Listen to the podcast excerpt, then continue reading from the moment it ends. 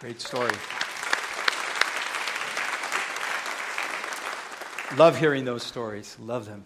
Um, hey, for those of you who have not heard yet, um, a week ago today, our own Vanessa Zimmerman gave birth to baby Raylan, Raylan James Zimmerman, seven pounds, 12 ounces, 19 and a half inches long. So, welcome, baby Ray.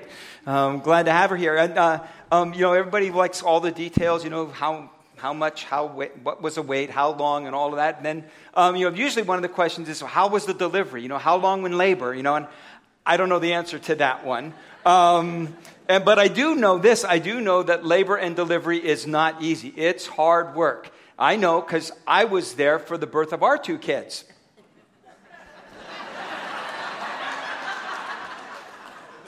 Yeah, I, will admit, Betty did most of the heavy lifting on that one.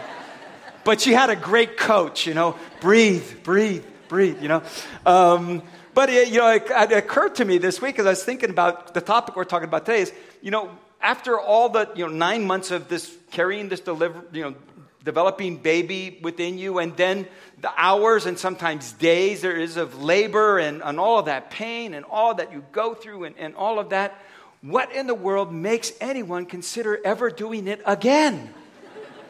Why? Why would you go through that? Not, I mean, we had two kids. Vanessa, this is her fourth. So it's like, why would you do that four times, you know?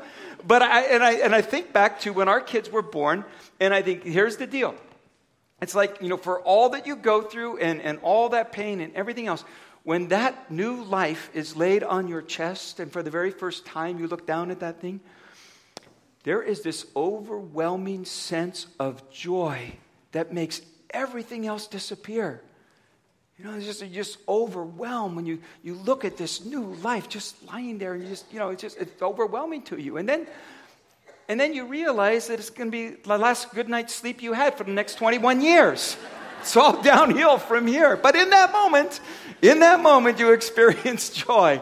Um, and, and, joy is what we're going to talk about today. Um, we are in this series called Believe. We are using this as a resource book. And if you haven't yet, um, we encourage you. The books are free, they're available out at the info desk.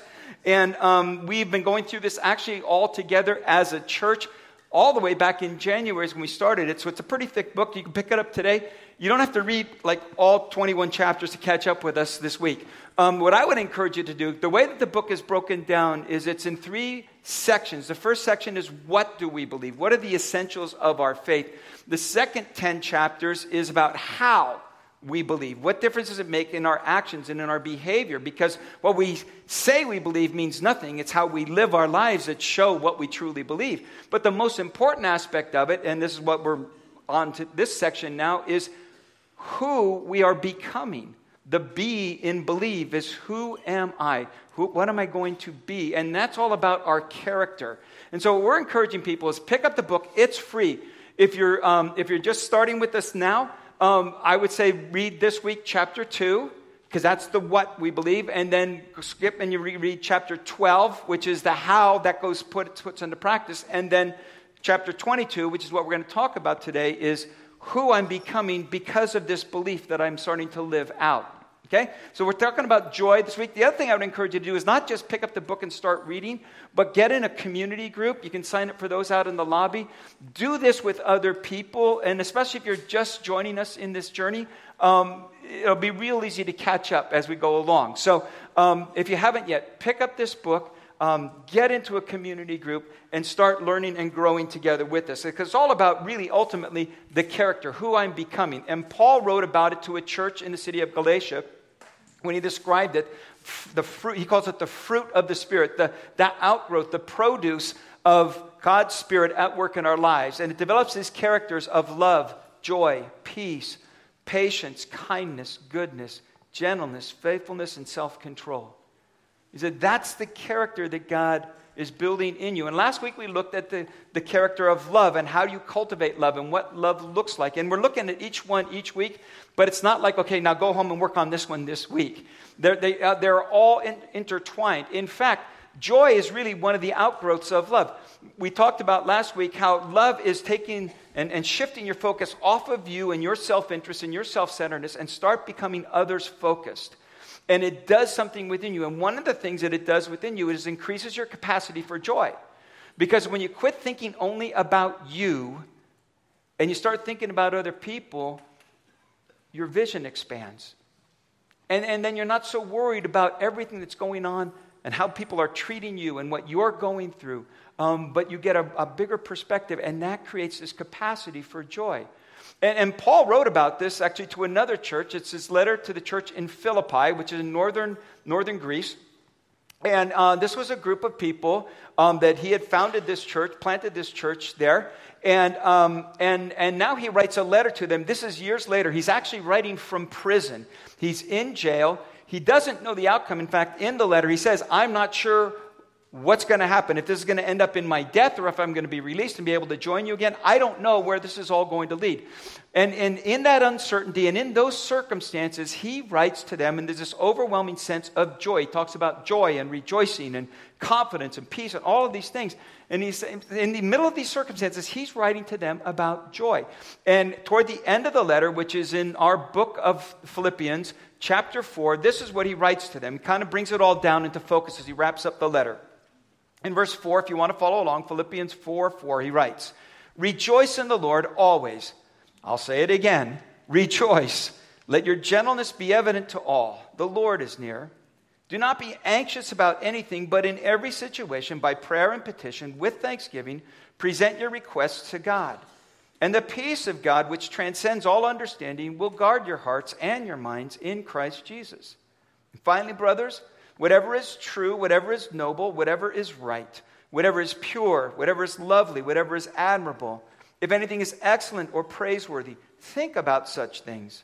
And whatever you have learned or received or heard from me or seen in me, put it into practice, and the God of peace will be with you. I rejoice greatly that in the Lord that you at last renewed your concern for me. Indeed, you were concerned, but you had no opportunity to show it. I'm not saying this because I am in need, for I have learned to be content, whatever the circumstances. I know what it is to be in need, I know what it is to have plenty. I have learned the secret of being content in any and every situation, whether well fed or hungry, whether living in plenty or in want. I can do all of this through him who gives me strength. In the middle of all of his circumstances, he writes to them about joy which tells us something about joy, that it's not dependent on circumstances. And, and in this little section here, I think he kind of expounds on it, and he gives us three areas that I think we can use to cultivate joy in our own lives. And I'm going to give them to you all up front because um, you know, preachers really like it when a sermon works out where all the points line up with the same letter, you know, because it just, it just makes you look so intelligent and cool, right? Um, so I'm going to give you the fill in the blanks up front. You can fill in the blanks and then you can listen to the rest of the sermon. Um, it starts to do, it has to do, first of all, with our contentment, it has to do with our confidence in God, and it has to do with discovering our life calling. And I think these three key areas become the greatest sources of joy for us in our lives. So let me start with this first one developing your sense of contentment. That, that that there's a difference between joy and happiness. See, happiness tends to be more dependent on our circumstances and, and, and, how much money's in the bank account and how comfortable life is. And that's where happiness tends to come from. Joy is something much more profound. It is much deeper than that. It is something from deep within us. And, and it's not something that necessarily automatically comes to us. Paul put it this way He said, I have learned to be content, whatever the circumstances. I know what it is to be in need. I know what it is to have plenty. I have learned the secret of being content in any and every situation. That this is something you, you, you got to kind of learn, you got to work on, you kind of cultivate a little bit. There is a source of joy, but there's a part to it that we have. Um, Dr. Martin Seligman, uh, he's a leading researcher in happiness studies um, and a psychologist, uh, psychiatrist, and he, and he uh, uh uses what he calls positive psychology. And, um, and, and he's written a book called Authentic Happiness. And in the book, he makes a distinction between what he calls momentary happiness and what he calls enduring happiness. And momentary happiness is that happiness that is, is by events or, or experiences or, or acquisitions, um, things that come, the, that moments of happiness that we get with something new. But he says those aren't the things that sustain you. Authentic happiness is an enduring happiness. And you don't get enduring happiness by keeping to, you know, adding on more and more new things or buying, buying more stuff, because um, that's just, that's still just series momentary happiness and it doesn't sustain you. And he writes about what he calls the hedonic treadmill, which goes something like this We make a purchase or an acquisition and it gives us happiness. But over a period of time, we get used to it and we kind of become inured to it, and it doesn't give us the sense of happiness that we once had. But now we've kind of raised the bar on what it takes to make us happy, so we have to buy something and require something that is newer, brighter, shinier, bigger, better in some way. But what happens is it's this treadmill because the same thing happens, and eventually that does not supply happiness for us. And so we're on this treadmill, always looking for happiness, but we're never content. Give you an example. This is an iPhone 7. Ooh. I was eligible last November for the iPhone 10. This one's paid for. I am learning contentment. That's how it works. And boy, let me tell you, when the iPhone 10 came out and all the, oh man, I was just like, oh, I gotta have that, I gotta have that, I gotta have that. And then my wife reminded me, no, you don't need to have that. No, you don't need to have that. You know? See, brighter, shinier, newer, better, bigger, whatever it might be. That is a treadmill that never leads to contentment. There's a secret to this whole thing, and it takes some learning. And we live in a culture that thousands of companies spend millions of dollars every year trying to convince us that our life is incomplete without their product. And they do a great job at it. And we buy into it all the time. And it does not lead to contentment. Contentment comes within. He says, I know what it is to live this all the way, but, if, but he says, I've learned the secret of, con- of contentment, and he says, I can do all things through him who gives me strength. It, it's something that has to be developed from within. And you don't do it, by the way, in your own strength, it comes through His strength in you. One of the ways that we do this is reminding ourselves on a regular basis what I have is really enough. In fact, it's more than enough. And God has been more than generous to me. But when, but when we focus on what we don't have, we become discontent.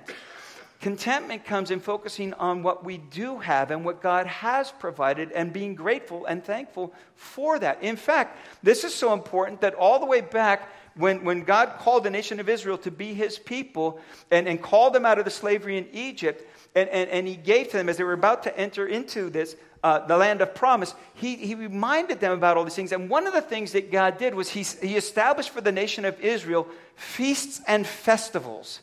And these were to be times throughout the year in which you gathered together and you just celebrated. And they were all celebrations of God's provision, God's safety, God's taking care of us, and all of these things. And he actually gave them very specific instructions on how to celebrate these festivals. In Deuteronomy 14, this is what he says. He says, Now you take the money that you have did you travel to the place, this is verse 25, Deuteronomy 4, 25, 14, 25. Travel to the place the Lord your God chooses for himself. There you may spend the money however you wish for cattle, sheep, wine, beer, or whatever you desire. You and your household may eat here in the presence of the Lord your God and enjoy it. Now, I got to tell you, I was pretty much born and raised in church. I never heard that verse preached on, ever. I didn't know that was in the Bible until recently. In fact, usually the teachings that we got were exactly the opposite of that kind of stuff. Because no, I want you to enjoy what I've provided for you. And part of that comes with learning contentment. So here's a very practical way you can do that this week. Each morning this week, one of the first things you do, get yourself a blank book or a notepad or scrap of paper. I don't know, whatever you can. But here's what I would encourage you to do. Each day this week, start the day writing in this journal or notepad or whatever it is you have, and just start with this sentence Today, Lord, I am grateful for dot, dot, dot. And don't just list a whole bunch of things, okay? What I really want you to do is pick one thing. So you got to stop for a moment and say, okay, today, what am I truly grateful for? And then in the journal and on that pad, write down why you are grateful for that. Take some time to enjoy what it is that God has provided to you and recognize that He is the provider of those things. And just do that for seven days focusing on what God has given you, what you do have, not on what you don't have. It will do a great deal towards building that sense of contentment, which is a source of joy. Paul put it this way it's about changing the way that you think. Fill your minds with those things that are good and deserve praise, things that are true, noble, right, pure, lovely, and honorable. He says, think about those kinds of things. Fill, fill your brain with those kinds of things. Develop that sense of contentment. Next one, deepen your sense of confidence in God. Deepen your sense of confidence. See, contentment is usually around stuff and acquisitions, okay? But, but um, confidence, that's more about circumstances or situations. And, and so one of the things is, is, is to develop this confidence that my life is in God's hands. Now, because here's the thing becoming a Christ follower does not exempt you from difficult times. Can I get an amen? amen? Yeah, I mean, really. There's no, there's no, nobody gets a free pass. There's no, there's no promise in Scripture that you're not going to go through difficulty. No one gets a get out of trouble free card. You know, it, it doesn't come with the deal. What we are promised, what we are promised is in the middle of whatever circumstances, difficulties, whatever they might be, we're not there alone. And that's the key.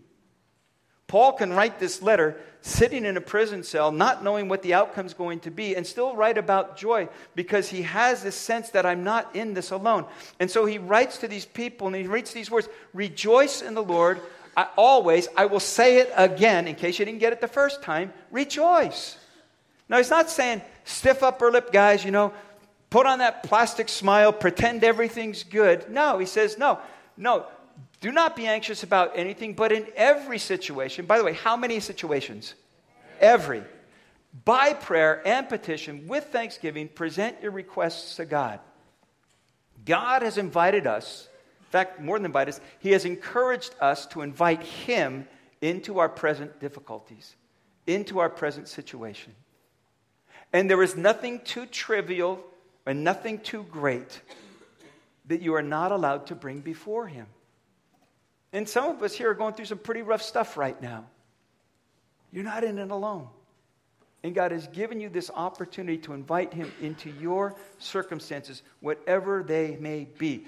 Years ago, it's, it's kind of run its course a little bit, but a number of years ago, um, there was a rise of, of this um, word of faith theology. And, and, and it got to the point where it was like, every people were people who kind of bought into this there was almost a sense that you didn't want to admit that anything was wrong because you didn't want to make a negative confession. And, and, so because that would show a lack of faith. And then if you don't have faith you're not going to get an answer to your prayer. My, my thing with all that was how do, how do you pray about something that you're going through that's difficult without saying that it's difficult?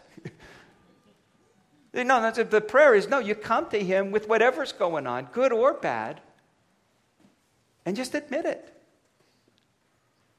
And then let God show His presence to you. And here's the good thing it's every situation. And you don't have to have some formula prayer. You don't have to say all the right words. You don't even have to learn King James English. You can just talk to Him about whatever's going on in your life. And He's there. You're inviting Him in to that situation. And here's what happened. Me, in fact, let me give you a definition of, of, of joy. Here's the working definition for you it is the settled conviction that God is in control of the details of my life, and his intent and desire for me is good. See, that's a confidence. It's the settled conviction that God is in control of the details of my life, and his intent and desire for me is always good. Now, we may not see it in the middle of the difficulty. And it can be so overwhelming that it's hard to believe that anything good can come out of it. But if I recognize and have confidence in the fact that God's here and He's at work somehow, even though I don't see it, and His desire and ultimate outcome for me is good. Now, that may not be that everything turns out, good. In fact, very often what happens is when you invite God into the situation, it doesn't just, it's not just about in prayer getting God to see things your way. What happens is you begin to see things God's way, and it changes your perspective. And that's why Paul could write in the middle of a prison cell, not knowing if it was going to end in death, about rejoicing. In fact, at the beginning of the letter, he wrote these words. Oh, he says, Let the peace of God, the pe- when you do this, the peace of God, which transcends all understanding, will guard your hearts and minds in Christ Jesus. That will be your source of confidence. That'll be your source of joy. And what Paul experienced, he writes to them about in the very beginning of the letter. He says, I want you to know what has happened to me, my circumstances, has actually served to advance the gospel. In fact, he goes on, he says, because of my imprisonment, the whole palace guard knows why I'm in chains. The whole palace guard, all the guards here, they all know about Jesus and why I'm in jail. And then when you get to the end of the letter, the very end part of the letter, at the final greetings, when he's giving all the greetings to everybody, and say, he says, Everyone, all the people of God here um, um, greet you, especially those in Caesar's household. Then, because Paul's in prison, all the guards are finding out about Jesus, and now there's believers in Caesar's household. Changes your whole perspective. It may not be turning out good for Paul, but his perspective on what God is doing could not have happened had I not been put here in prison. That's a source of joy. And that's the confidence. And then the last one discover your life contribution the greatest source, if not the greatest, one of the greatest sources of joy for your life comes from living generously. And not just in giving financially, but in giving your time and your treasure and your talents. That, that, that when you give and when you serve, when you volunteer, when you work, when you do that, it becomes a source of joy for you. The Philippian church, here's a little background for them. Paul was not there in Philippi all that long. He was there just briefly, but he met this, this a woman named Lydia, and she opened up her home. The church was planted in her living room. That kind of sounds familiar. Um, she opened up her home. She began, and her household, they became followers of Jesus. The other first members of the church was actually one of the jailers because Paul had been put in prison there too. And, and in the middle of the night, um, God sends this uh, earthquake, breaks open the prison doors, this jailer is afraid all the prisoners have escaped. He's going to kill himself because he figures, I'm done for now because everybody got away. They all say, Don't kill yourself, don't harm yourself, we're all still here. He invites him over to his house, cleans up his wounds. The jailer, his whole family, they become followers of Jesus. They become part of this house church over in Lydia's house. And then Paul ends up leaving. And he's got this small group of believers, and he's put the whole ministry into their hands because he's not there anymore. And they've taken up the cause and they start doing the work of the ministry. And Paul writes to them, he says, So in all my prayers for all of you, I always pray with joy because of your partnership in the gospel from the first day until now. Not only did they take up the cause and they do the work of the ministry in the church, they actually became supporters of him financially as he continued to spread the word in other cities. He says, It fills me with joy that you are a part of what I'm doing. And, and it's not only a source of joy for Paul, it's a source of joy for them because there's something about using what God has given to you to help somebody else that fills you with that sense of joy. Martin Seligman, again, in his book, writes about this. Now, he is a self proclaimed agnostic. He says, I used to be an atheist. I'm kind of moving. Now I'm an agnostic. I'm not sure I'm into this whole God thing. But here's what he writes in his book and his, all of his findings about this, this whole idea. He said, he, he, he, he defines what he calls a meaningful life in this authentic happiness. And a meaningful life he defines as, and this is that enduring joy idea, using your signature strengths in the service of something larger than you are. He says that is the secret to a meaningful life. That is the secret to that enduring joy. Using your signature strengths in the service of something larger than you are. Now, he's not a Christ follower, not necessarily a believer in God, but he is recognizing there is a deeper, more profound source of joy and happiness in our lives. And it comes from using our gifts, our strengths, in, in use for something bigger than ourselves. What we say around here, it's using the spiritual gifts God's given you to use in his kingdom work.